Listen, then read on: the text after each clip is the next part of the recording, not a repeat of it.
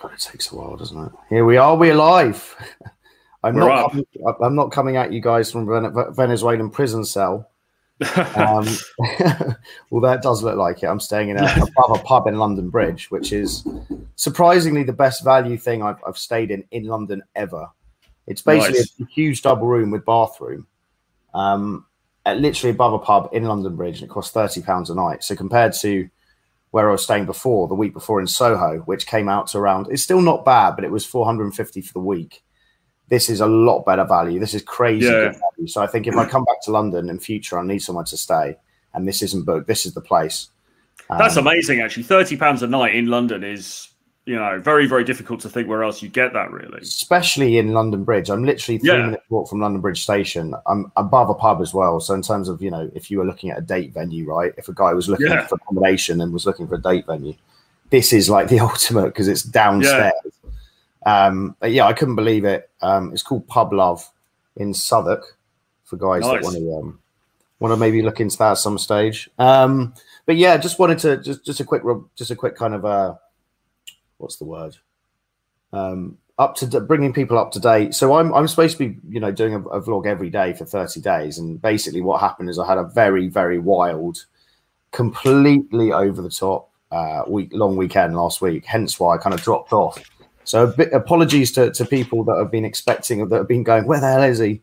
I am still alive. It's uh, it has just been a messy, messy, messy weekend. And there's one thing doing a kind of, you know, um, Bukowski-esque live stream from a hotel room in Mexico City when I'm half cut versus being absolutely star-spangled bannered. Um, and I, yeah, I don't think it would go down too well with the algorithm. The algorithm might get drunk with proceeds of how much I've been drinking, but I'm on a bit of a detox now because I've just got so much to fucking do before we head off to Russia. We've yeah, obviously man. got London boot camp coming up as well. But for guys that have, you know, are wondering, I have been continuing with every single thing um, apart from the live streams on the thirty-day challenge I was running yeah. for myself. I hope guys have been doing the same. But for, daily for, content, yeah. doing daily content is um, is is challenging, I think, isn't it? Uh, particularly it is. video content, particularly video content, because you've got to kind of sit in front of the bloody camera, and you know that's not always the best thing to do, is it? Yeah, I agree. I mean, look, the days of where it was un- you were unable to kind of uh, even setting up a live stream on YouTube being a, was a ball ache. I think these days we're very lucky with this thing that we use called Streamyard, aren't we? Because yeah. it, there's not really any excuse. You literally just click and play. So yeah, I mean, yeah. But we all have we all have mistakes. We are only human, right? So it was a wild weekend. It got completely out of control, and now well, I'm paying the price in terms of right. I'm going to be. Uh, I'm going to go Troy Francis-esque. So busy there. Well, but, you know, we're in a wild city, aren't we? I mean, London at the moment, it's like, it's you know, anything goes, really, as far as I can see. Yeah, we've got some people with some uh, interesting comments. I thought the Turks finally got you, Tusk. Like a scene from Rise of the Foot Soldier. Uh, when in some some London basement. No, luckily, luckily not. Um, So what's new? What's new, Mister Francis, since since the, the viewers last saw you? Um, well, on my channel, I guess, rather than your own, because you're you're pretty good with the live streams as well. Well, I've I've actually had a couple of days off, to be honest. I just did that one over there that you came onto with uh, Jack, but I've actually been off for a couple of days. I haven't done anything because, as you know, I mean, the weather has been bloody phenomenal, and it's been nice to get out and about a little bit. I also, well, I had to go to a. Um, an appointment, a doctor, like a medical appointment on, uh, on on on Sunday, so I got that out of the way. And uh, on Monday, I t- kind of took it easy. And then yesterday, I was out and about, actually just on the, you know, out and about going and socialising on the streets. You know, do it, practicing what we preach, kind of thing. And um, the what, the one thing I would say, and what I wanted to emphasise today, is that certainly in London, at, at the very least, and the weather here has been amazing. Even though we're not quite out of lockdown because they've extended the, the final restrictions lifting. I mean, to all intents and purposes, it's pretty. It's all pretty free and easy out there. And socially, it's just been phenomenal. I think it's been absolutely fantastic. I mean, like yesterday, I, I was going around, went and spoke to um, a number of, uh, started conversations with a number of, of girls, very cute girls. And the responses were almost universally positive. In fact, I don't think I think they were I think they were all positive. There wasn't any, you know, the kind of, you know, the snippiness that sometimes you get in London. There wasn't really any of that because everybody's in such a good mood. So it's absolutely phenomenal at the moment.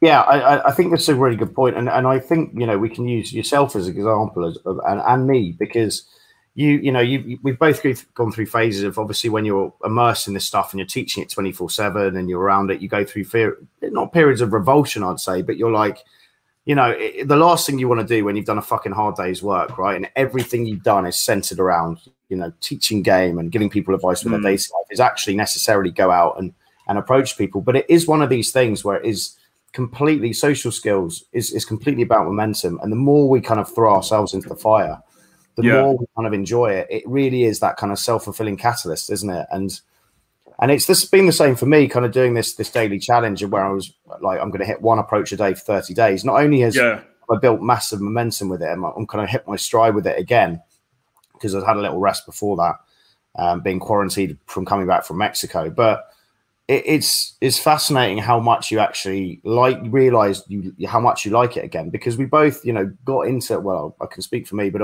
I think for you as well, we both got into this because we had a love for day game and basically a love for mm. socializing and, and just kind of pushing your fear barriers. It's easy to forget that. And, and yeah. maybe for guys watching, it's not directly applicable because they're not putting out content, but for guys consuming massive amounts of content, you should look be looking at yourself and thinking, right, am I actually being sociable every day? Because if I'm not, really, you should be shutting off YouTube and getting outside and, and talking to people, and even yeah. speak to a couple of people a day. It completely changes your mindset, doesn't it? It makes you feel mm. connected to others. It's that that kind of flow state of talking to strangers. It just feels fucking phenomenal. Yeah, yeah, absolutely. And uh, it's it's a lot of fun as well. I mean, that's the ultimate thing. I mean, one of the things that I always loved about this was, I mean, yes, obviously, I wanted to date lots of different girls. I wanted to, uh, you know, get get all of that side of things sorted out for sure. But even more than that, just the you can fall in love with the process, just the actual process of going out and chatting to people, having these conversations. I mean, I, I got talking to a girl yesterday, very, very attractive, um, actually quite quite young young woman, I would say, was somewhere in her twenties. And it turned out she was married. And it also turned out that she she'd had kids, which I hadn't, you know, she looked very young. I, I wouldn't necessarily have expected that, but but whatever. But um, she was on a cigarette break. Um, it was in Soho. I went over, started chatting to her, and because the vibe is so good at the moment, you know, she's wearing a nice floaty summer dress and we're enjoying the sunshine and everything like that. And it was this really like nice, um, fairly flirty sort of little moment that we had. I mean, it didn't lead anywhere, but so what, right? You know, and it, it just makes you, it just makes you feel good, you know? And then I was just, all right, have a great day. See you later. Fine, whatever. But it was, it was just really good. And I think, there's a combination of things, but I think it's partly my state as well, because obviously our state goes up and down. And I think after having been a little bit lower over the last week or so, I think my state is, is, is good now. So that's having an effect. And also just, you know, other people are in a good mood as well because of the weather and everything else. So, so yeah, but when you do it and, and you're hitting the spot, it, it really, it really is a joy to do. Yeah, and, and as you said, it's not even about the result. That's the thing. It's just about seeing that situation that you fear, whether it's, you know, two girls sitting in a cafe, knowing that you like the look of one of those girls and pushing yourself through that and just being like yeah. going up and starting a conversation. And it doesn't have to lead anywhere because yeah. you still come yeah. out of the conversation going, fuck, I, you know, I, I, I basically feel good because I took the action. And, and everything yeah. was, I was out with a student yesterday and we were talking about this, and it was just like the, the, if guys can just get that, between seeing the girl to actually speaking to her, if they can just re- just just get that on autopilot, your options yeah. become limitless. Because really, what this is is social freedom. It's practicing your social skills. It's understanding how to go up and, and craft the conversation, be playful, be fun, have a have a have a have a giggle with people. That is what it is, mm. and it's so easy to overcomplicate it, isn't it? And just be caught up with reams and reams of theory. But the yeah. fact of the matter is, if you're not out there speaking regularly to people, full stop, you're never going to get good at this, in my opinion. You're never, you're never going to max it out in mm, terms of you mm. know, the social skills and the day game element.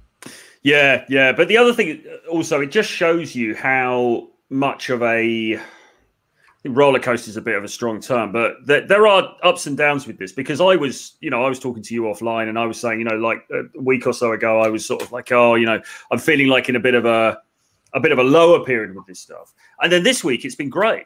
And it's not because nothing has materially changed as far as like me or my circumstances or anything like that.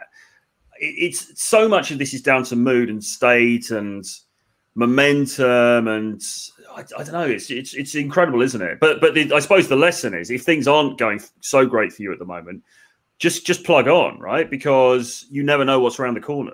Plug on. And, and for me as well, I always forget it. But if I'm feeling a bit low, I'm sitting indoors, you know, maybe I've, I've kind of dipped into a period of, of a bit of self-loathing or whatever, which we're all prone to, or just, oh, where the fuck is my life at? You know, what, what am mm. I doing? Blah, blah, blah. Because it's very easy to get into this negative feedback loop mentally. Literally just walking out your house and being and just going for a walk, A, is, is, is phenomenal. And B, then if you happen to speak to a few people on the way, you feel so much better about it because it brings your mind back to the present. All the stresses and strains we have in life really are, are built around thinking about the future or thinking yeah. about the past. And yeah. if you, you know, if you're socializing with people, especially if they're pretty girls that you don't know, it forces your brain into the present. It's it's kind of like Power of Now-esque, isn't it? Where, yeah. And you feel great. You feel like, oh, fuck, I'm alive. You know, I'm not worrying about shit. And so, yeah. you know, people often, I think Torero first mentioned it, day game as a, as a therapy. And mm. I've spoken to a number of guys who don't even watch pickup, and they're like, yeah, I, I wish I could bottle that state that you get from just going out and speaking to strangers because you feel alive, you feel great. It's never about the fucking, I mean, look, we, we all got into this to improve our dating lives, and I genuinely believe it's the best way to meet women. And if you're doing this properly and with regularity, you will have options with very, very beautiful women, and you can travel with it. You can meet people. It's amazing. Mm. But really the common denominator is the primary thing is just using it as a way of, of kind of just living a decent life and, and feeling mm. good about yourself. And you cannot, yeah. honestly, I, I cannot emphasize, even if you go out and you, five people don't want to say hello to you, you start five conversations, you still feel good compared to the state you're in when you're sitting indoors, worrying and whining and bitching about shit. So mm. that's why if you can just do this every day, even a little bit, it will just pay dividends for your mental health, I think. Yeah, yeah, definitely. And I've been trying as well to just have slightly longer conversations in coffee shops or shops or whatever, you know, with the person serving, just to, just to, just to keep the, keep the engine running, just to, just to keep it oiled, you know? Like you're just trying to have a little bit more of an interaction, and these interactions don't need to don't need to go anywhere. It doesn't it doesn't matter. It's not always about right, what's the outcome of this? It's it's practicing the skill set, and it's it's practicing the well, like you say, the craft really of having these these conversations. It's basically being social. Yeah.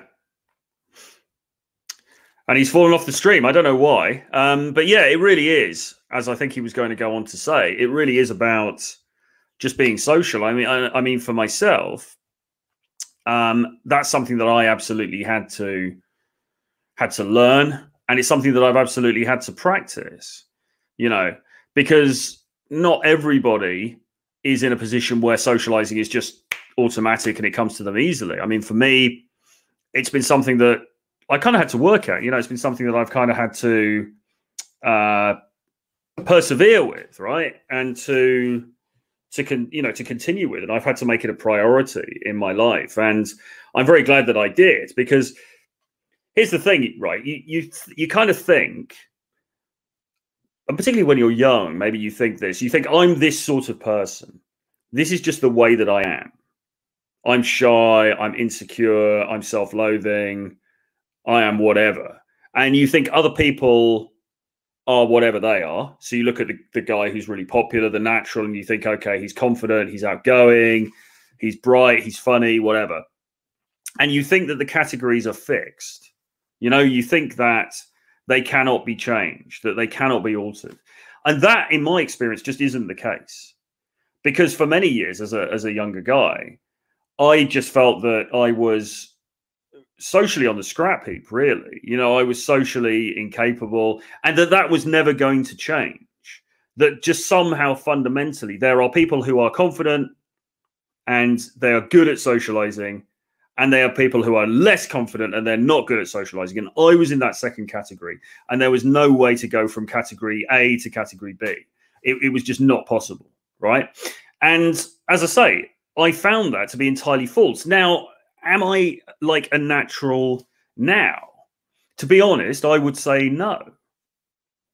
You know, I would say that for me, it is still sometimes out of my comfort zone to be that incredibly hyper-confident guy who just goes in there and it's just natural and he just, he just does it.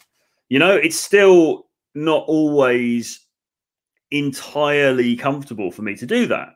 But the difference is that I like to push my comfort zone.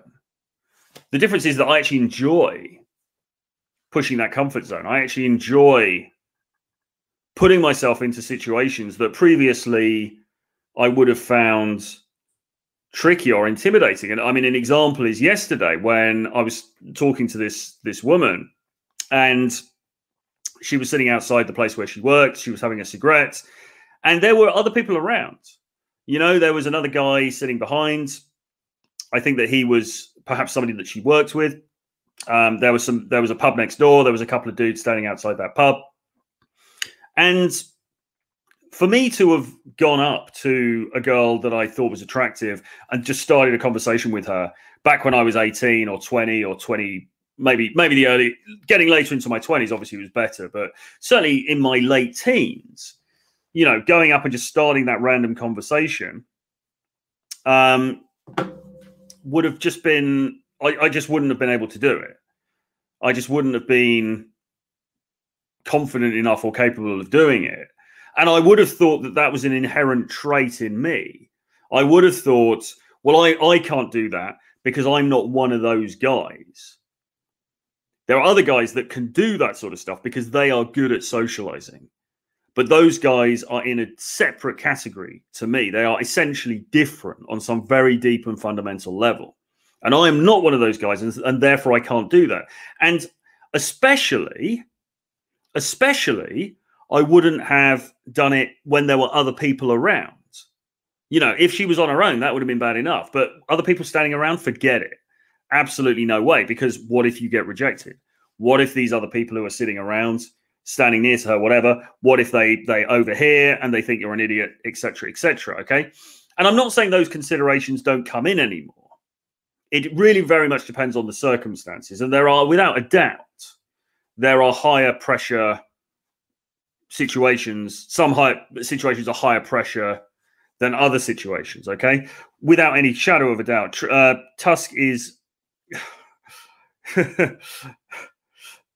Tusk is uh, um, trying to get back in at this at this current moment, and he's having some terrible problems with his computer, so we may have to bring this one relatively to an end uh, at some point, but uh, we'll give him a few minutes. Um, I'll say, yeah, do that. I've lost my thread now. But yeah, basically, you know, I, I would have just assumed that my category, my category as a guy was unchangeable, and I wasn't able to to, to alter that. And, and my life has proven that to be absolutely incorrect. You know, my experience of living as a guy on this planet has proven that to be absolutely incorrect, because I have changed the category that I fall into. Whereas before, I was the shy guy. I was also the nice guy, but that's for another stream.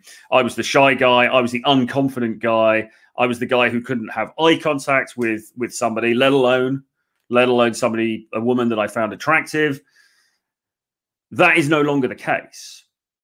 And just my own experience in itself proves to me that you can change. You can get better at this stuff. You can alter the course of your life, really. I'm just checking these Tusk texts. So...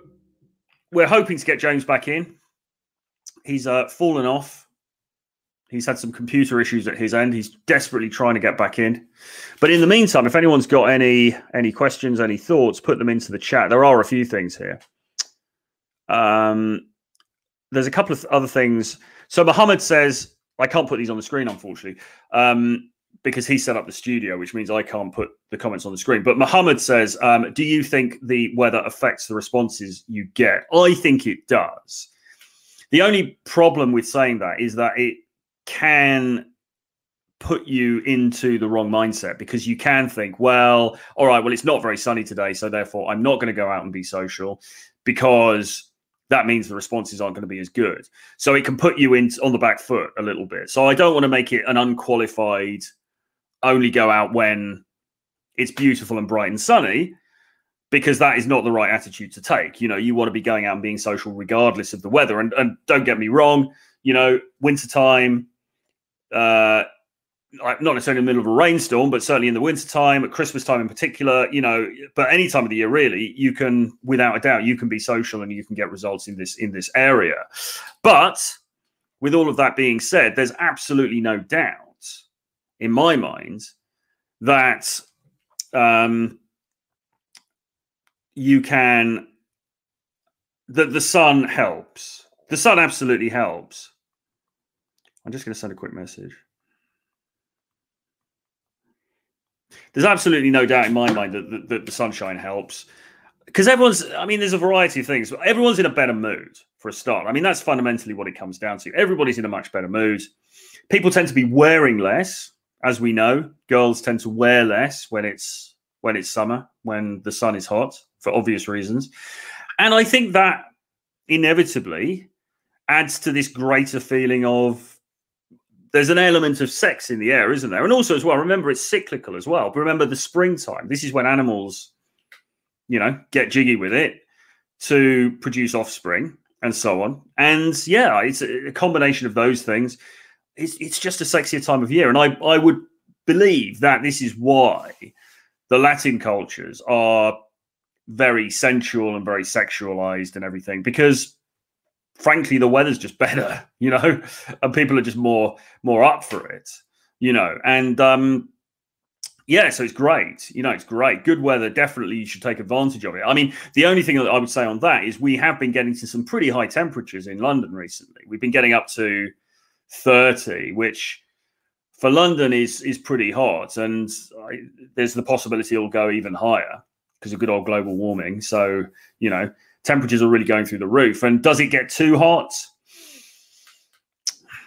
Uh, arguably, you know, I suppose if you're in Dubai or something and it's very humid and it's it's really, really high temperatures, that may not be ideal either. Of course, you can then go into sort of air-conditioned spaces, the malls, the coffee shops, et cetera, et cetera. But overall, I would say, yes, definitely sunshine helps. And the, the other key part of this, which is as important or more important as the mood of the, the, the people that you're interacting with, what about your mood? What about your state? And my state's been really good over the last few days, because in part because it's been really hot and sunny and beautiful weather, and that puts me in a better mood. So that means that when I go and talk to somebody, I'm in a better mood. I'm I'm putting out better energy, and that then has an effect on them. So it's a cyclical thing, you know. It's a cyclic it's a cyclical thing, and it's it's it's like um, it's like any other sort of natural advantage that may that may come along, right? You know, it's you, you can't guarantee it, particularly not in Britain, where it's, it rains for ninety percent of the uh, time. But when it comes along, you should definitely, definitely take advantage of it. Uh, Tusk is having some difficulties here. So what we might do, hang on a sec. thirty minutes. So what we might do is, um, oh wait a minute, he might be. Oh, it's a, it's a, it's a, it's a will it's a will he won't he situation. Um, he it's now saying it's loading, so we'll see if he gets back in. But what we'll do anyway is we'll go through some comments here and then we'll see.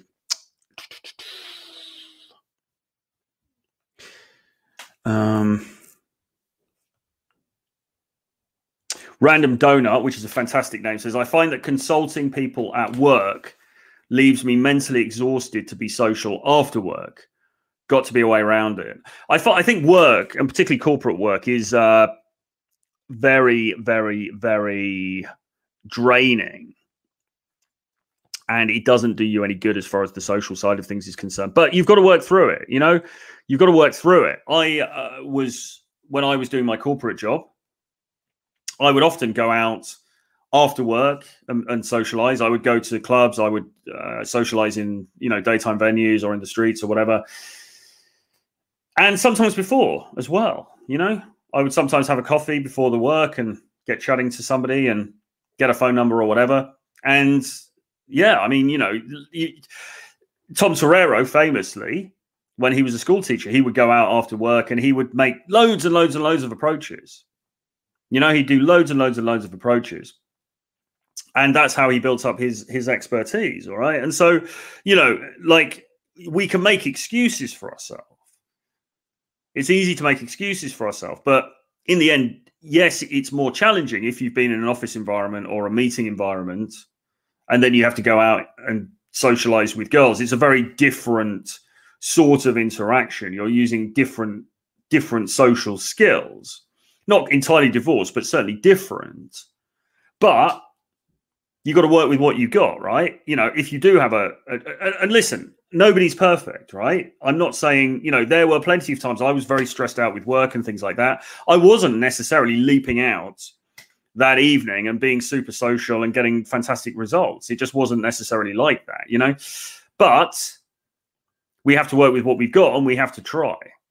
And doing warm-ups is a great way to get you over that hump, if you like. Doing some warm-ups, great way to get you over the hump because, um, because when you first step out of the office and you walk out into the street, you're probably not going to feel super social. You're going to feel in your head. You're going to feel whatever, nervous, um, somewhat uh, constrained, you know, a little bit sort of, you've got too many spreadsheets going on in your mind. You're not in that super social vibe. Do some warm-ups. Do some warm-ups.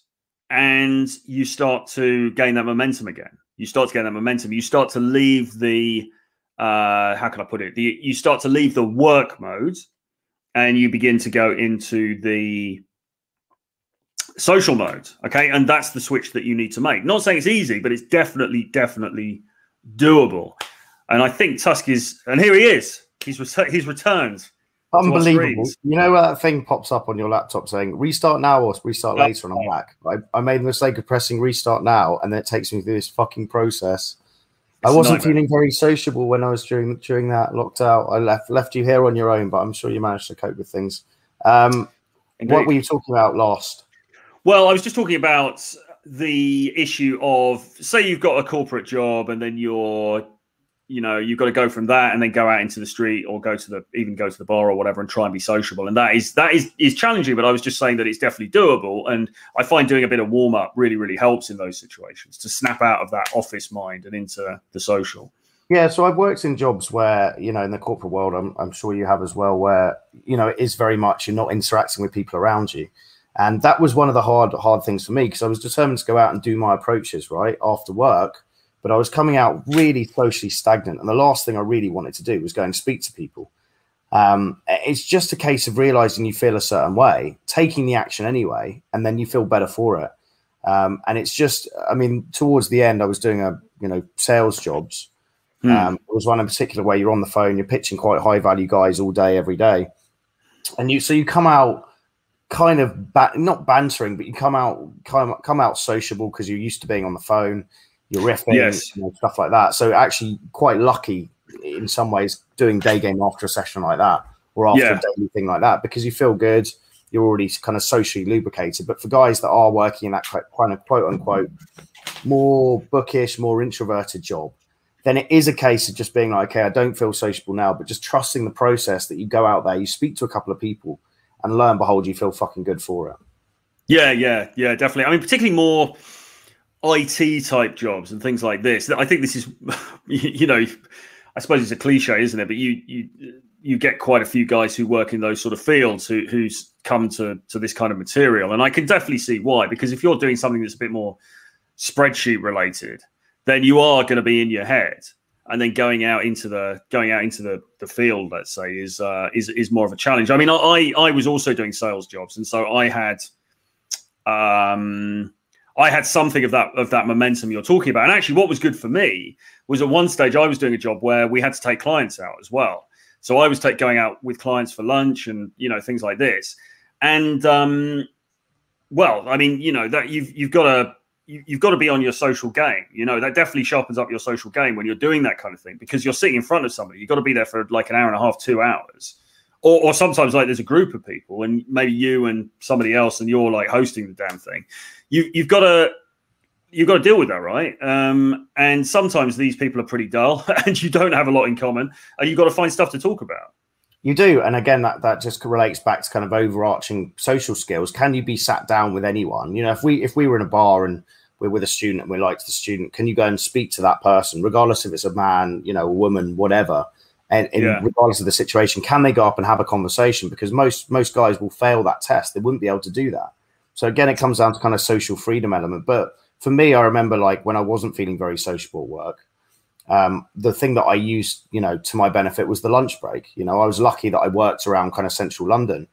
But yeah. just walking out there, you've got forty minutes, forty-five minutes to play with. Walk out the door of the office.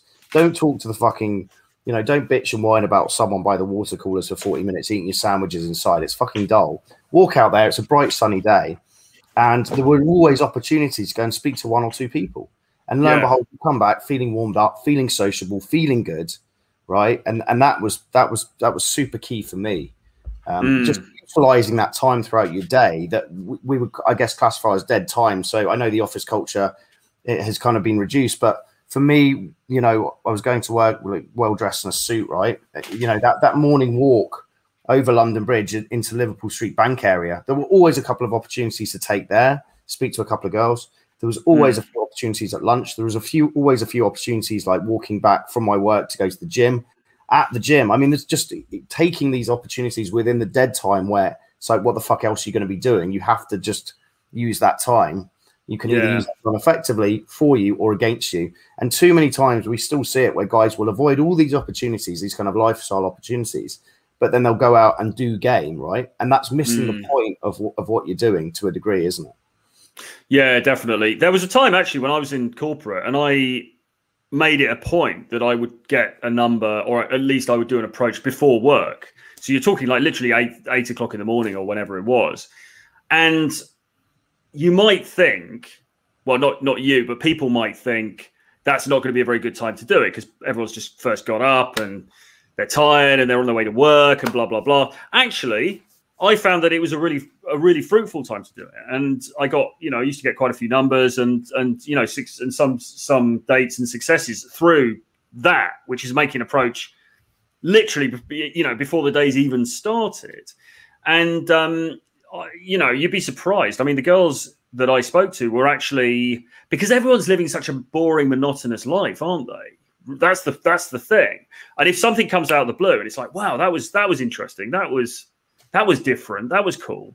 You're then, injecting massive value, aren't you, into, into yeah. a girl's life? I don't care like how hot the girl is. Most women and, and most men lead fucking, you know, mundane, boring existences where there's very little roots, there's very little change. It's very routine. It's very much go to work, come home, put your feet up, glass of red wine, watch Netflix, and that goes on for years, right? And and people wonder why there's this kind of existential feeling of fuck, my life is passing before my eyes. It's because they're not challenging themselves, but. Yeah, you going up and cold approaching someone in, say, London Bridge Station, right, at, at nine a.m. I mean, that is that is ballsy, A. It makes you feel good, but B, it injects, it injects a shot of adrenaline of, of, of you know, of, of this energy into, into the girl's life. And she's like, fucking hell, what the fuck was that? But in a very yeah. positive way. So we can't underestimate the, the, the impact a, a decent cold approach has because women don't get approached that way. They do not get mm. approached outside of bars or clubs. Um, the, the majority of obviously, you know, male dating sphere is, is online now, which we all know it's a very, very hard, um, ruthless market to thrive in. So, you know, and again, just, just flipping back to what we talked about before, the guys I know that are really, really successful at this stuff are basically dating. They're very charismatic. They're owning their social skills, right? It's because they fall in, like you talked about, they fall in love with the process of being sociable. And guess what? As a side effect of that process of really focusing on social skills and bantering with everyone, teasing everyone, having fun with everyone, as a side effect of that, they have a massive amounts of options with their dating life because they're constantly having conversations, bantering. And there's a phone number there. There's an Instagram there. There's a Facebook there. There's a phone number there. And they, they have reams of reams of options because they're out being sociable. So yeah. I think most of the guys that probably sit on here watching this type of stuff, which is great if it motivates them and they actually take action, are coming from that more introverted, right, shy background, which we both did. I mm. think I'm, I'm, I'm, I'm safe to say you're, you're involved in this. But naturally, I know guys look at me and they're like, oh, yeah, he's a tall, good-looking guy, blah, blah, blah. It's everyone has a different reality, right? And, mm. you know, there's no, I'll make no bones about it. I was, I, I still go through elements of being like, fuck, getting a bit too introverted. So I need to get out of the house and speak to people. But I came from yeah. a very shy, you know, very introverted background, quite low self-esteem, a lot of self-loathing. So mm. getting out there and just being sociable was the massive fix. And that was always the agenda for me. It was yeah. obviously like, I, I want to start meeting women, but really I knew it was down to me having basically a complete lack of social skills and basically being scared of, scared of socializing, having social anxiety, which was the limiting factor. So I yeah. knew going out and talking to women sober was the key without, you know, being able to hide behind alcohol or, you know, go to, I wanted to get out of that culture as well to, to a degree, just going out to clubs and getting absolutely hammered. um, yeah. Yeah. I, because, I mean, the not that approaching after having a few drinks doesn't work, because obviously it does, because that's probably how the, the that's probably how the British race has, has continued for this long. And to also be honest, Scandinavian, Scandinavian race, you know, Swedes, mm, mm. Finns, uh, Germans, they all go out, they get fairly, you know, lubricated, and that's fine. That's culturally what, what goes down. Yeah, but you don't have. It depends how drunk you get and how it affects you and all the rest of it. But you, you don't have much standout, ultimately, do you? Because you are just another one of those guys. You know, you're just another guy who's drinking at the bar, who's had a few drinks, and now he's finally plucked up courage to go and talk to her. And she knows that, right? Whereas if you are somebody who is able to walk up at any time of the day and just start a conversation and make your intentions known and, you know, put it, put it out there and come for good or come for come what may, you put it out there because you just own your your reality, that sets you apart. I still believe that sets you apart. I mean, yes, you know, if you live somewhere like London, there are a number of people who are doing approaching. So, you know, but this this worry that, oh, it's going to it's gonna get saturated, I, I don't think that's ever going to happen. In fact, if anything, it's going the other way now, isn't it? Because everyone's just online. Yeah, it's not... They're doing the dating apps and things. I mean, the, the one thing I would say to guys based in London is, if you're worried about kind of, you know, reapproaching women that have been approached and it's kind of a thing, all you need to do is not go to Oxford Street. I yeah, mean, it's a city yeah. of ten million people. You've got, I w- what I'd say to guys to do is download a, a zone one and two, you know, download the tube app where you can see all the interlinking tube, tube, tube map st- stations. And each time you want to go out to do a bit of day game with a wing or, or on your own, just be like, right, I'm going to get off at a random one of these and walk around for an hour and just see what happens. And and and by that kind of note, you're also taking the pressure off yourself because you're explore, exploring a new area of London. Like, how many people, it's it's so boring. And I was guilty of this as well, but it's so fucking boring. Going out to Oxford Street, pacing up and down like a fucking Terminator, you know, and, and that is doing day game. It's not doing day game. Should be, it should be linked into basically living your life, right? So explore London. It's a fascinating city. Get on yeah. to Tower Hill. You know, walk around all there. It's it's fucking amazing historical stuff. Get off at Monument. Get off at Camden Town. Get off at Elephant and Castle. Get off, off at Bermondsey. Get off at London Bridge. Get off at Stratford. Um, everywhere. Richmond, East Putney, Parsons Green, Fulham. All these at Mayfair. Get off at any of these stations. Just set yourself a little goal. Set yourself that challenging hero's journey. Right, I'm going to walk around. And if I see any, I'm going to explore the area.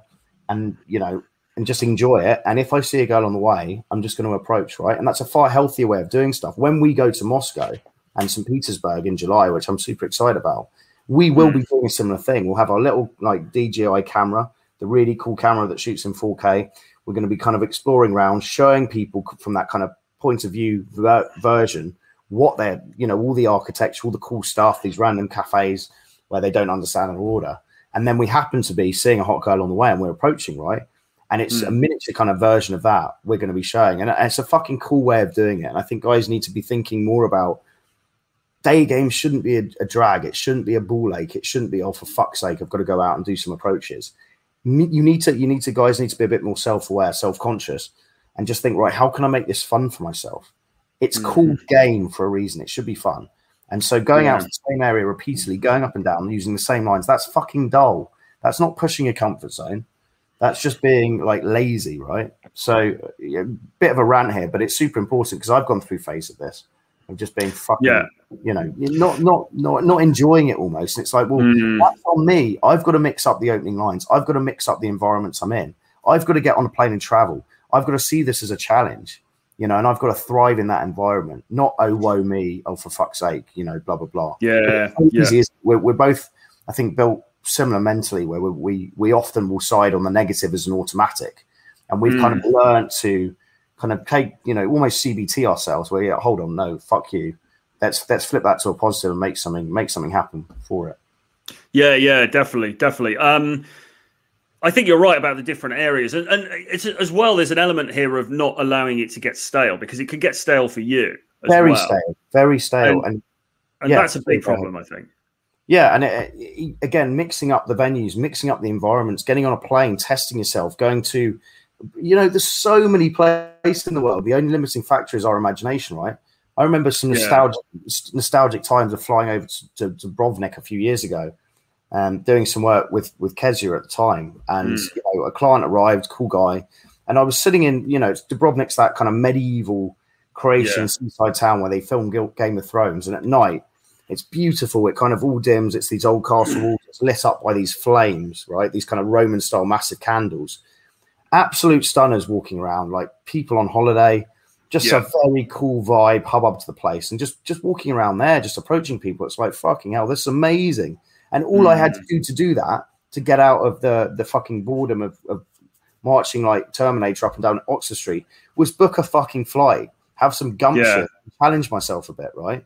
But it's yeah. so, so even with day game, you see guys just, just trollopsing around the same areas, complaining, oh, it's just shit. It's like, fuck you. Get on a plane. Like, you can be anywhere yeah. in the world within a day. We live in a, a, a time of the most amazing technology where yes. there's no excuse not to create your own circumstances. So figure out what they are and, and go after them unashamedly. And I guarantee yeah. you as well, like if you are in London or New York or whatever, great cities to learn in, but you're going to have far more fun when you travel, when everything's new and it's a stimulation well, of senses. Yeah, I think you need to have that injection of... Momentum is the wrong word. You've got to have the excitement for it yourself. And I think maybe something that we've been talking about recently is when it when you get a little bit jaded with it for whatever reason, like maybe you're just spinning your wheels, going doing going to the same areas, approaching the same sorts of women, whatever. You need to snap out of that. And I mean, a, a very obvious way for me to do that is to ensure that you're going after women that you you are actually really attracted to. Because if you're somehow letting yourself off the hook a little bit, and you think, well, I'll, I'll maybe I'll go and talk to, to that girl because she's not, honestly, she's not, you know, one hundred percent the kind of girl that I would necessarily go for, but I think it's going to somehow be a little bit easier, or maybe she's going to be a bit more receptive. And then you don't talk to the girl that you think is absolutely stunning. Then, in my experience, the girls that you are, are really bang on as far as you're concerned, those interactions seem to go better. It's really crazy how that works. Yeah, I've had it before, being like, you know, walking around yesterday, and I was just like, for fuck's sake, did a few approaches. They're very half-assed. And yeah. then, then I realized it was because I was approaching girls I wasn't even that fussed about. I was approaching for sake of it, yeah. which is fine to build a bit of momentum. But then I, I saw two girls that I was like, fucking hell, they're really my type. And so just approaching them, you've got so much more oomph, like eau de yeah. vie, just going in, joie de vie. Yeah. Um, yeah. I just called it a brandy. Joie de vie, is that correct? Joie de vivre. Joy de Vivre, yeah. Eau de Vivre yeah. is a brandy, so get off that task. You're on detox. But yeah, when I actually saw the two, one was by Liverpool Street Station, like brunette girl, and the other was by Moorgate, blonde girl, and they're both like down to a T, like what I find really attractive. And so just when they walked past, I just was like, bang. Like it's almost like your body kicks into gear. Yes. And you're just so much more, you're putting, you, you, you're prepared to put it on the line, because when they, both of them said, oh, look, I've got to go. And I was like, okay, well, look, before you go, I just had that natural oomph to be like, fuck, fuck this. I'm going to put it all on the line because I'm super attracted to them. So again, mm. on a kind of a larger scheme level, guys need to be thinking, right, what type of women do I find attractive? Let me get on a plane and go and go, go to a place where you're going to find a high degree of these women. And yes. you're going to be naturally driven to approach and be having a having a great time. Yeah, yeah, definitely, definitely. And the, the different areas thing as well. So there's a couple of areas I, I've been in just recently. One of them is... Uh, Edgware Road, funnily enough. So I was on Edgware Road, oh, sitting down. That? Well, it was well. So I was sitting down just with a, a friend of mine, just having one of the old, you know, like the mint teas. There's no shisha at the moment because it's uh, it's banned because of uh, because of the virus. But um, they, they don't do yeah, outdoor apparently. There's no shishas even outside. I don't really see how that's gonna, you know. But anyway, how is having how is having your personal shisha pipe an issue? That's what I don't get. Unless you're passing it round, because you do pass it sometimes. So I get that. But then the, the obvious then, thing for them to make more money would be, right, everyone has to buy their own, which is a, yeah. a no-brainer, right? Like they yeah. make us good money. I do like Edgware Road, actually. There's some brilliant food around there. So, there? so yeah, so we were sat down outside one of those uh, one of those cafes. We were having the old mint tea, and I think I bought uh, like a, you know, one of the chicken skewer things as well. We're just sitting around, and there were loads of, you know, worldies, as you might say, going walking past. And we did a couple of approaches from there, just from sitting in the cafe and then just, oh, look, you know, go over and speak to her, go and speak to her, whatever. And um, obviously it's a very Arabic area, so you have those those girls there. But I think there's quite a few um, Russians and Eastern Europeans around there as well, actually, because you tend to get um, It's a relatively expensive area to live because you're right in the centre of town. If you're living down towards, you know, what is it like Baker Street, a bit further down and everything. And um, so, yeah, you get some some interesting sort of um, sort of women living around there, quite modelly types and things like this. So it was really good. And it's it's near Oxford Street. It's off Oxford Street, but it's it's a world away from, you know, it's not like being outside H and M, you know, kind of thing. It's like it's a world away. It feels so much better around there. And um, the other place is, is Camden. Now, I've never been a massive fan of Camden, to be honest, because it, it, it's always been a bit very touristy, very sort of like all those slightly naff, like, you know, alternative shops around there and stuff like that. But I have to say, I was down there yesterday um, and looking at the looking at the girls walking around. I mean, there were some some stunners down there. Yeah, and, and for me, the areas that paid dividends in the old days that I was kind of walking around changing up, because I lived near Putney. But I used to go down to Fulham Broadway, South Ken, um, mm. Gloucester Road, all around there. There's no one approaching. And there's some absolute stunners, especially if, if guys are more into that kind of, you know, posh English girl, which not necessarily they would be. But you get a lot of beauty around there. And it's it's a mm. great, it's a beautiful area just to walk around. There's kind of food, food stalls, boutique coffee shops. There's all sorts yeah. of things happening. And again, mm. it's just it just... It, it nicely mixes it away from the Oxford Streets, the, the Covent Gardens, yeah. the embankments, you know, these places that just get worn out, you know. I mean, mm. I'm, I'm sick, to the, sick to the teeth of going to them because the problem I have is obviously teaching students. I have to take them to high volume areas and a lot of them are based central. So it's like, okay, well, let's meet at Liverpool Street again. But fuck, it's dull. Like mix up mm. the areas. It's so, so important, isn't it? Yeah, and particularly, then, Ox- particularly Oxford Street. Because I mean, the reality is that many people who live in London try and avoid Oxford Street like the plague anyway, don't they? Unless you have to go because you've got to go to buy something in a shop. But in, in the main, people who actually live in London don't really like Oxford Street very much, and with good reason, because it's just a very fairly soulless, you know, kind of place where there's a lot of uh, big high street chain stores and, you know, it's not very interesting. Yeah, that's it. I mean, but I guess on a longer term level, uh, after changing up the, the areas of London, it is about getting on a plane, isn't it? Um, yeah. Just, just, and you're challenging yourself more because you, your senses are stimulated. You go to a new place, and it's embrace that challenge aspect. It's not about being fearful. It's like embrace the fucking challenge. And I'm super mm-hmm. excited for us. Like we're going to be walking around like Saint Petersburg, you know, all this crazy fucking architecture. Same with Moscow. Don't yeah. speak language, and then we're fucking approaching. And it's a, it's just, it's another a gear up in intensity. It's like high risk, high reward. It's like, what's going to happen? But that's fucking exciting, right? Life is about yes. challenge as a guy. And I think that's why, for me, I fell in love with traveling. And for the last four years, the best experience I've ever had have been traveling. It's it's crazy. One day you're in Mexico City, you know, approaching these these Russian models in, in an area called Polanco. The next you fly to Oaxaca and you're drinking mezcal in a mezcaleria and you've got the sunset with the mountainous regions and the agave plants around you. The next day you've, you've flown to Rio. Then you're in Rio Carnival and it's just a wall of fucking sensation. It's like that is for me what, what this was all building up to. And, and I can't emphasize enough how guys should be getting on planes, figuring out what they like and just fucking doing it because you'll never have any yeah. regret. The worst case scenario is you're like, oh, this is shit. And then you fly back to where you live. Who gives a fuck, right? Yeah, oh, yeah, guys, exactly. You know, is, exactly. Where's, on your hit, where's on your hit list, list of Francis, apart from obviously Russia? Where are you excited to go in the next few years? Um, well, I, I want to go to places like Armenia.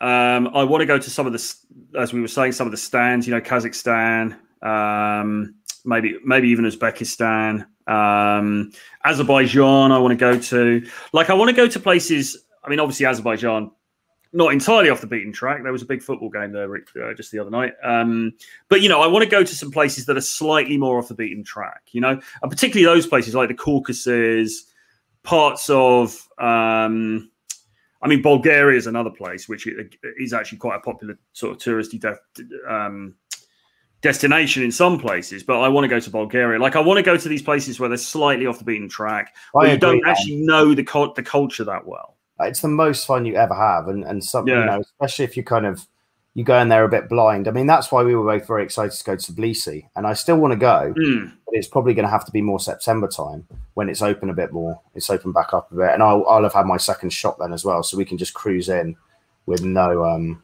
yeah, with Albania, no, Albania as well. I'd like to go to. Although I'm slightly you know, scared about the kind of Russia, the the Albanian gangster from Taken kind of vibe of like, fucking hell, you fuck with the wrong girl, right? Yeah, well, there, there is there, is, yeah, there, there is that, there is that. Um, but uh, but I mean, it looks beautiful. It looks beautiful. I mean, the beach is over there and stuff. It looks amazing. I've I'm on a, I've got a following a hashtag on Instagram at the moment, and there's some beautiful looking beaches over there. Amazing, because I know sort of Russian girls and um, uh, Ukrainian girls will go there on holiday. You know, right. it's kind of a big, it's kind of a known holiday. This is the thing you see. You're you're sort of very blinkered by your country of origin, aren't you? Because if you're British, it's like, where'd you go on holiday? Well, Spain, um, or maybe Greece. And it's the um, worst thing you can do, really. I mean, go yeah. off the beaten track, like because the more off the beaten track you are, the more exotic you are to the women there. So when you're yes. cold approaching, which puts you in a very small percentage of men as a as a great value de- delivery mechanism, you're also a novelty to them. So they'd they'd find you attractive anyway. You're going to be the guy getting looks in a bar. But then you're, you're combining that with this kind of unusual direct value delivery system of, of direct day game. And suddenly you're, you're going on dates with women where you're like, fucking hell, if I hit her up on Tinder or if I hit her up on Instagram, there is no chance in a million years I'll be going on a date with her. So mm. it's just thinking, mm. right, again, just, just challenging yourself. Go to, I mean, for me, it's the same. The next two, three years, I want to basically tick off going to loads of random spots like Tbilisi.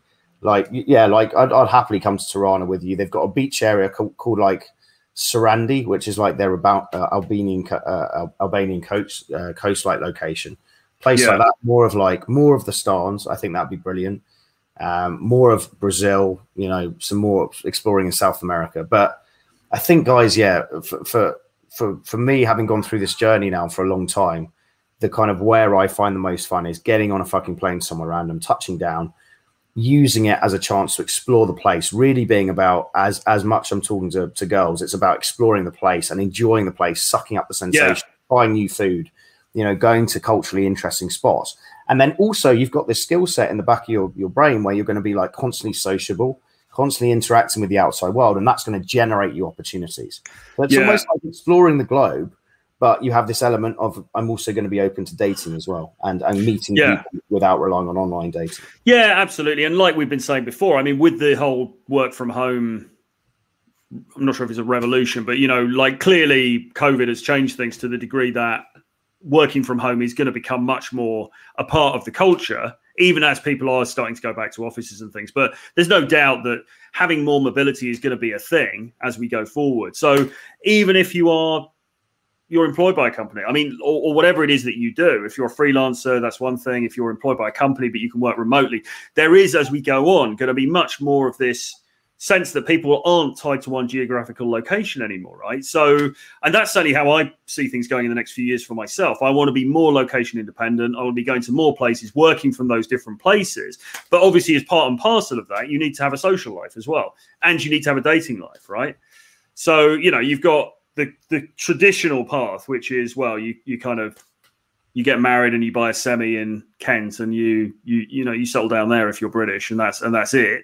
But is there another way? Is there another option? Well, clearly there is these days. And, and, so, and there's nothing. There's, there's also. I mean, it's probably not gonna. It may or may not play into what guys think is right. But you know, if you are watching this and thinking, oh, the semi in Kent with a couple of good. kids sounds amazing. There's nothing wrong with doing that path, but I think it's about mapping out what you want in life and then relentlessly going after that, because if well, you don't prioritize it, someone else will prioritize something else for you, and suddenly yeah. you're living in ex- existential angst of fuck, what am I doing?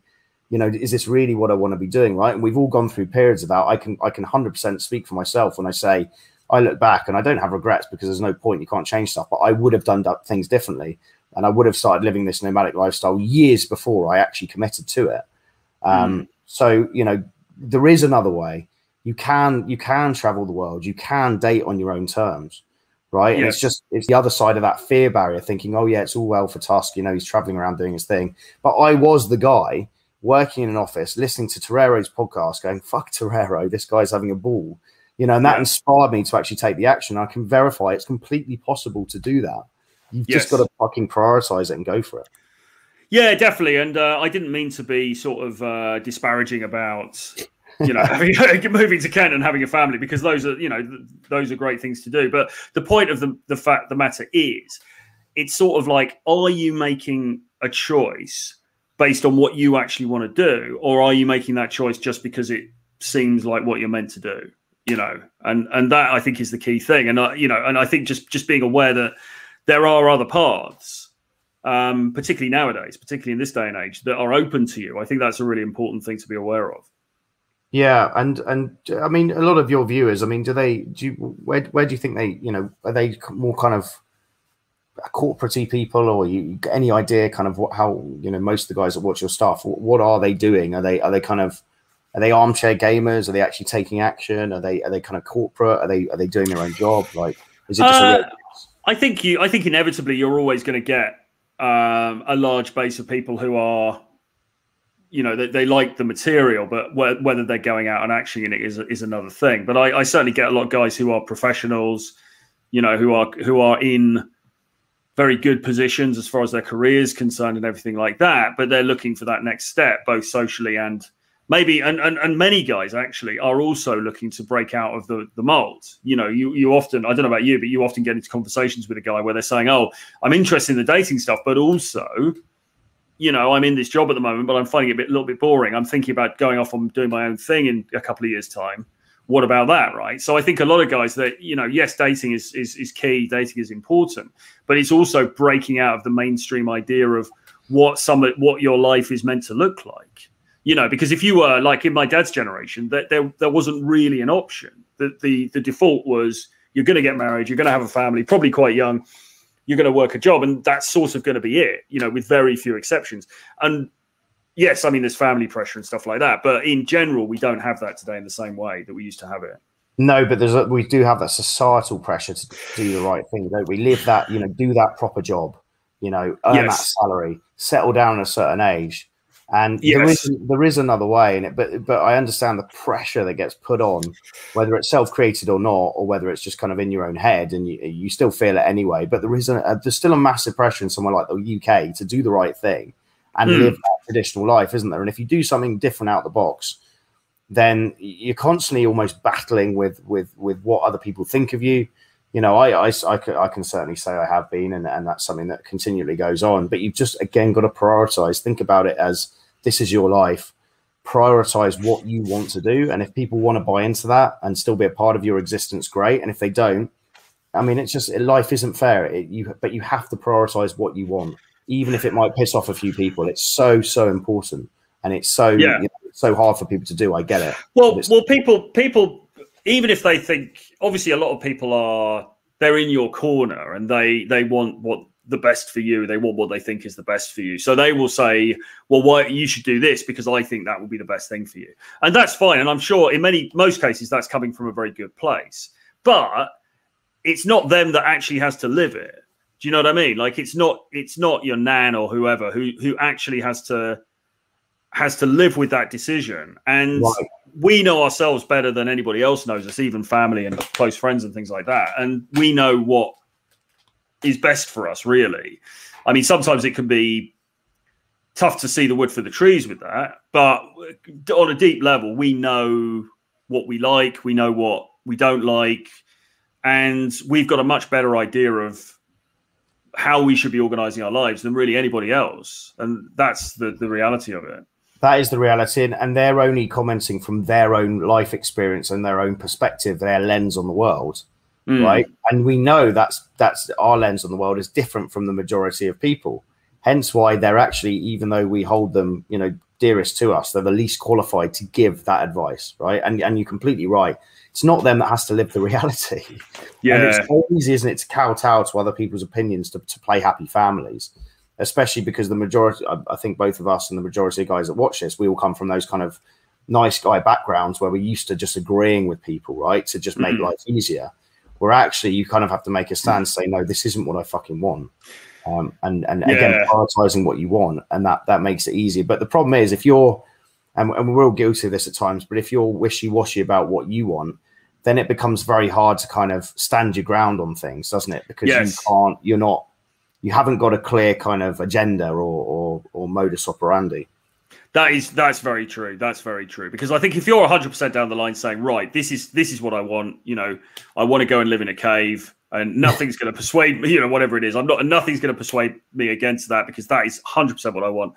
then fine. And people are likely to end up falling in line with it, or they're not going to have a choice because you're just going to do it. Where I think I've created problems for myself in the past and probably continue to do so is where it's a little bit grass is greener, because it's like, well, I kind of want this, but on the other hand, that looks sort of nice as well. And then, and, and that's, I think, where the, um, where the, uh, what's the word? Um, you know, you can, you can sort of cause trouble for yourself and for other people around you to some extent when you're a little bit like un, unsure of where, you, where you're going.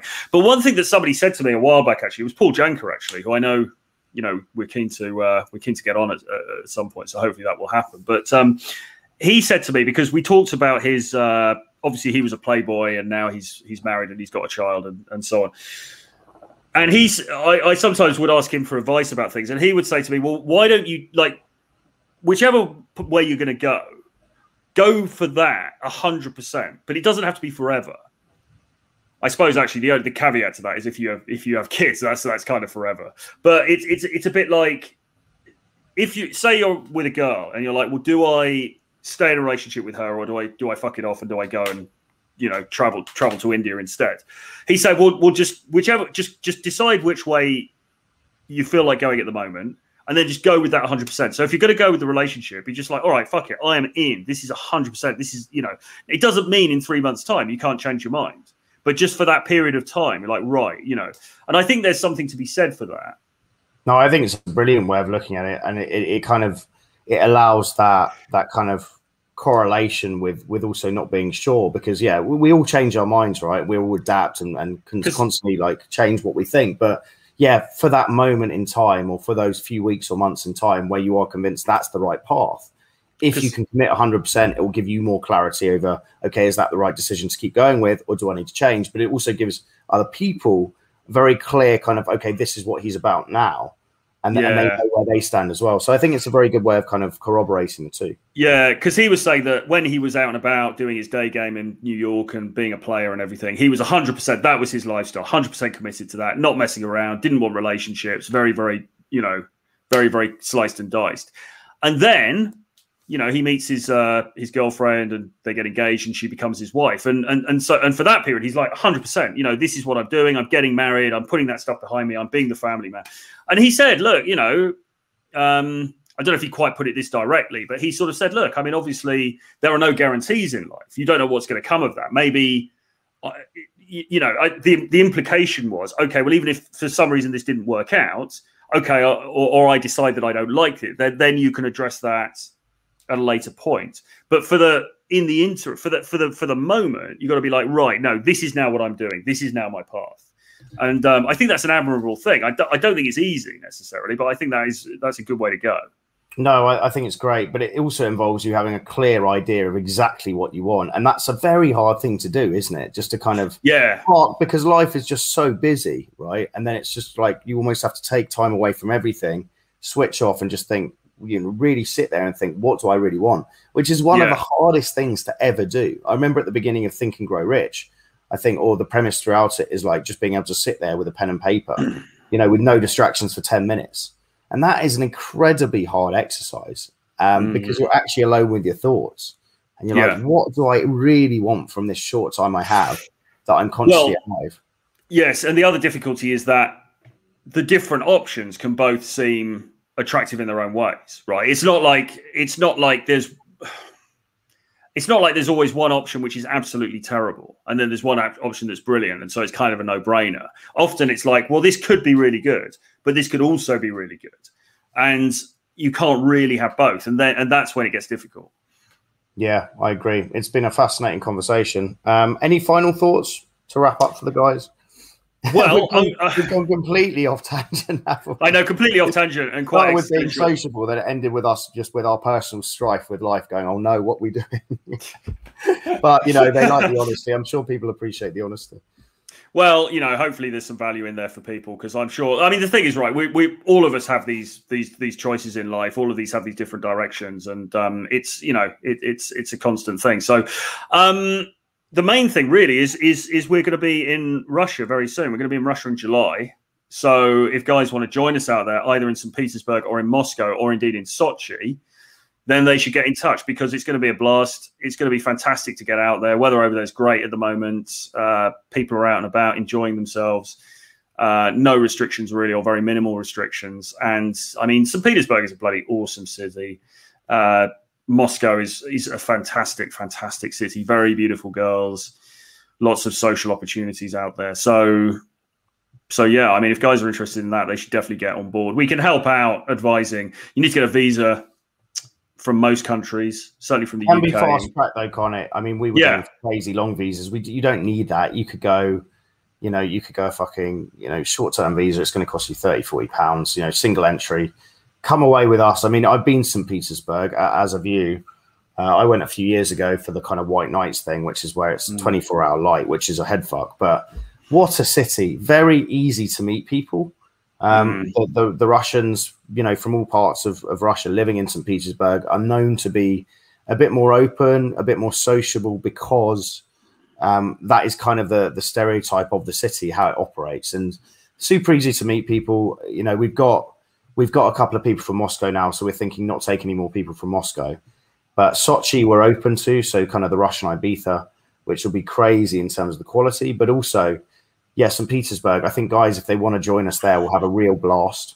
Um, you know, uh, yeah, I can't emphasize how much, like, if you come out to Russia, you, you'll fall in love with the place. It's just, it's a crazy place, but you'll fall in love with it. Saint Petersburg also is a, it's more European, as people always say. It's a little bit more hipster. It's, it's maybe a little bit of an easier... Uh, transition into Russia, if you know I think what I mean. So. It's I it, think it's so. Like a because it's nearer to Europe as well. You know, you can just go over from Finland and you're into Russia. So it's kind of like as as a starter place, it's it's good because it gets you into the vibe, but it's not it's not wholly foreign. Whereas Moscow can be a little bit.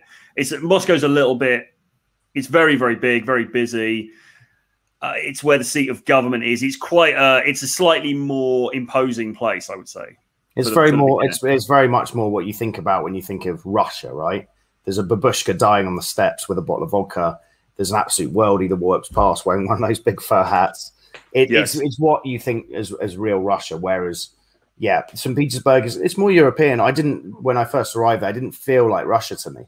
It actually yeah. felt kind of yeah more European. But it's a great starter place, and that's where we actually kick off proceedings. eighth yes. of July to the eleventh, we got space for a couple of guys to come and do some training with us, five hours a day.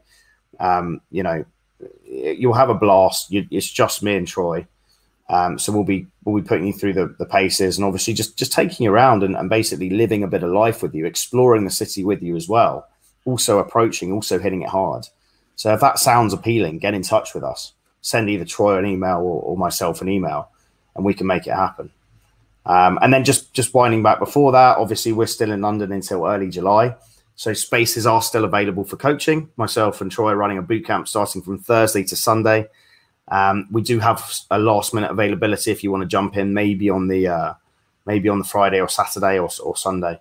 So get in touch. You can do one day if you want. And then after that, we've got about a two week window before we leave uh, to go to Russia, where we both have availability for coaching as well. So we, I, I personally won't be back to London for a while after mm. Russia. I'm going to probably head off to, to Kazakhstan, Armenia, and then probably go to Finland, um, and then probably Croatia. So I'm going to be basically out of London from, you know, after, after the next two weeks on a fairly permanent basis until I have to have to pop back in kind of September time. I won't be around.